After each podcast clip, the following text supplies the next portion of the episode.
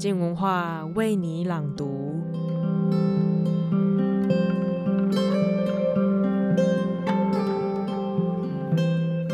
当代的小说家，出名的、经典的这么多位，到底谁是约翰·奇佛呢？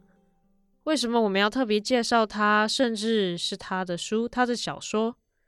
本周黄立群的书评时间即将就要分享他的短篇小说自选集。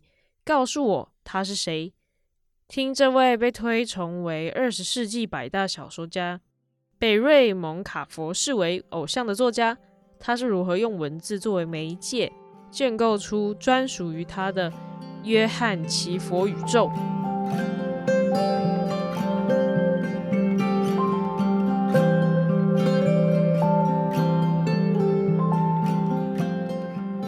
我是黄丽群，我要为你朗读我的书评。不读约翰·奇佛这本小说集会怎样吗？告诉我他是谁？对啊，不读约翰·奇佛这本小说集会怎样吗？好像也不会怎样。如果上进加愤世一点，我们简直可以生气地说：人类还有那么多沉痛的遭遇，那么多我们该关心的议题，该拯救的沉沦与永无止境的苦难，我们还有永无止境的知识可以追求。为什么要去读一些一九五零年代美国东岸郊区或者纽约上东区富裕的中产阶级们每天放着好日子不过、穷极无聊的烦恼，以及过于精致的寂寞呢？中年男子暗恋漂亮的保姆啦，偷情的已婚男女啦，女公爵的婚姻大事啦，出轨的年轻妻子啦，而这甚至不是带有社会学参考价值的田野调查，只是虚构的作品。总之呢，这个逻辑就有点类似我一位朋友曾在座谈会现场听到的发言。他说：“台湾作家都写一些小情小爱，不像我最近在读一本美国作家的书，他在剖析自己是不是有恋母情节，这个就很深刻。不过，我想这位先生应该是不会那样看待约翰·奇佛的。首先，奇佛的名旦超过一百岁，够老，而且过世许久，死的艺术家都是好的艺术家。其次，他是位白人男性，可以尽情放心的写琐碎的情事、雕琢的物质细节、疲惫的婚姻困局，而美国人则锦上添花的保证了，这个就很深刻。当然，这样说终究是委屈了这位了不起的小说家。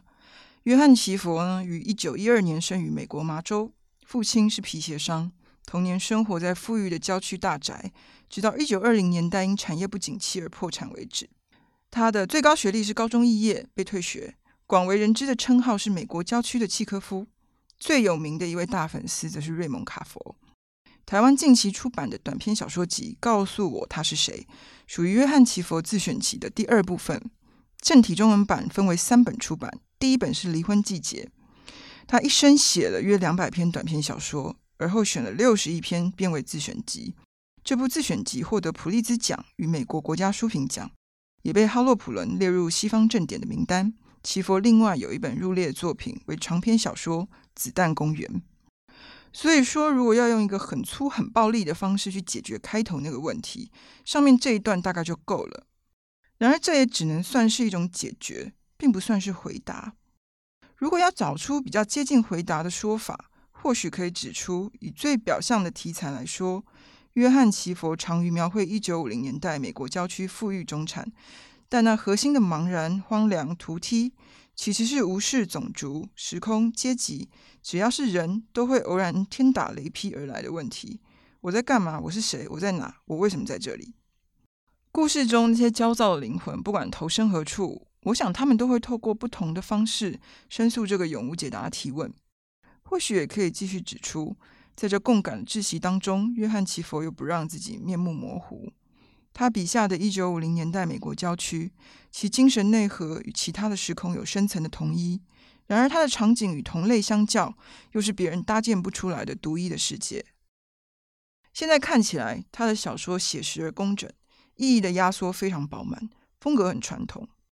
美国名作家 T.C. Boyle 谈到自己曾在一九七三年。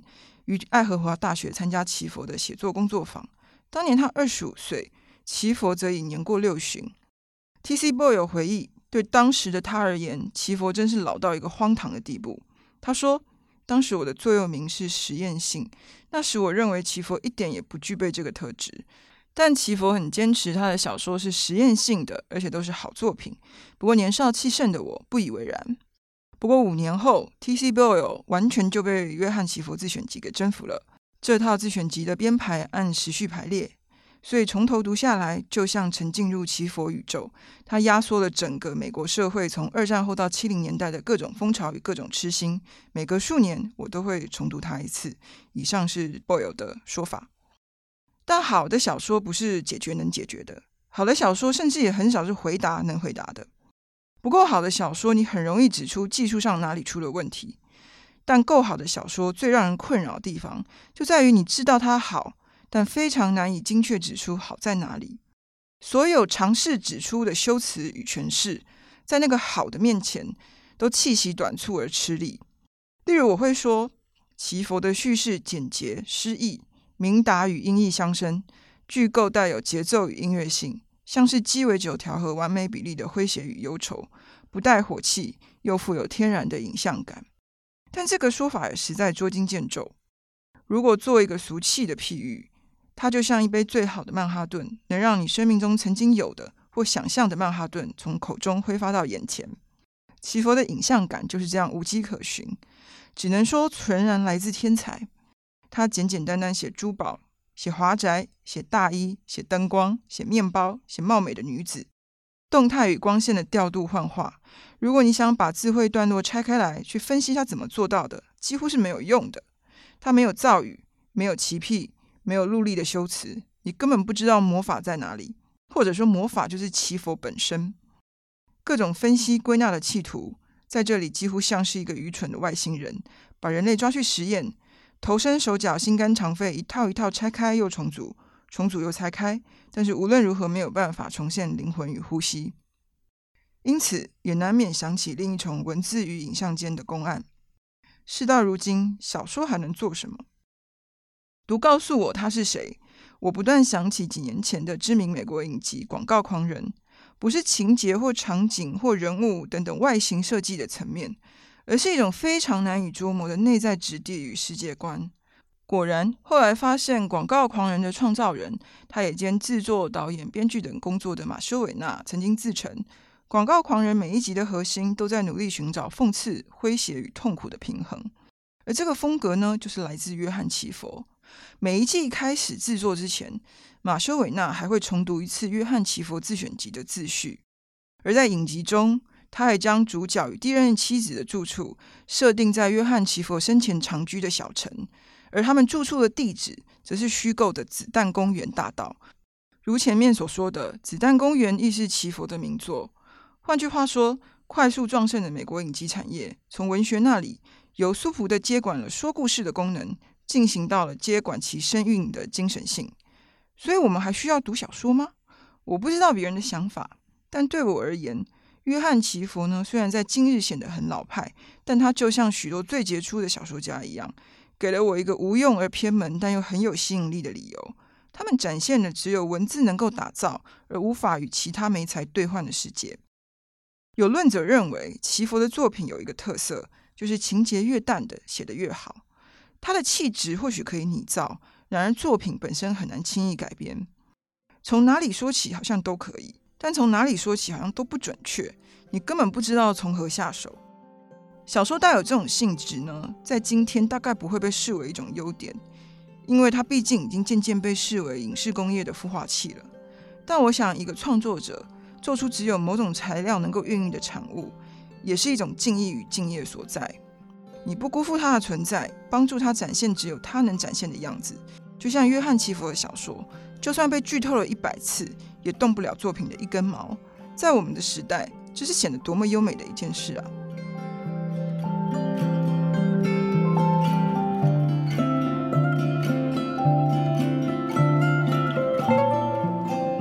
我想，小说与故事的独特魅力就在这里吧。它能够带着读者一步步建构某种世界观，并且在其中注入难以被描述、被拆解的感受，就像是灵魂一样。我们感受得到，也正在体验，却难以说清楚它来自于哪里。谢谢收听，今天的书评就到这里。收听更多独家深度的新闻幕后故事，听记者聊聊他们在采访时候所见所闻，听更多生活中有趣好玩的科学知识，知识好好玩系列节目。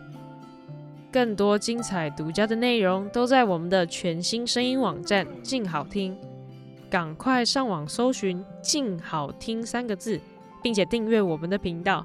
也欢迎到静文化的粉丝专业追踪我们最新的节目消息，小编都会在线上等你们哦。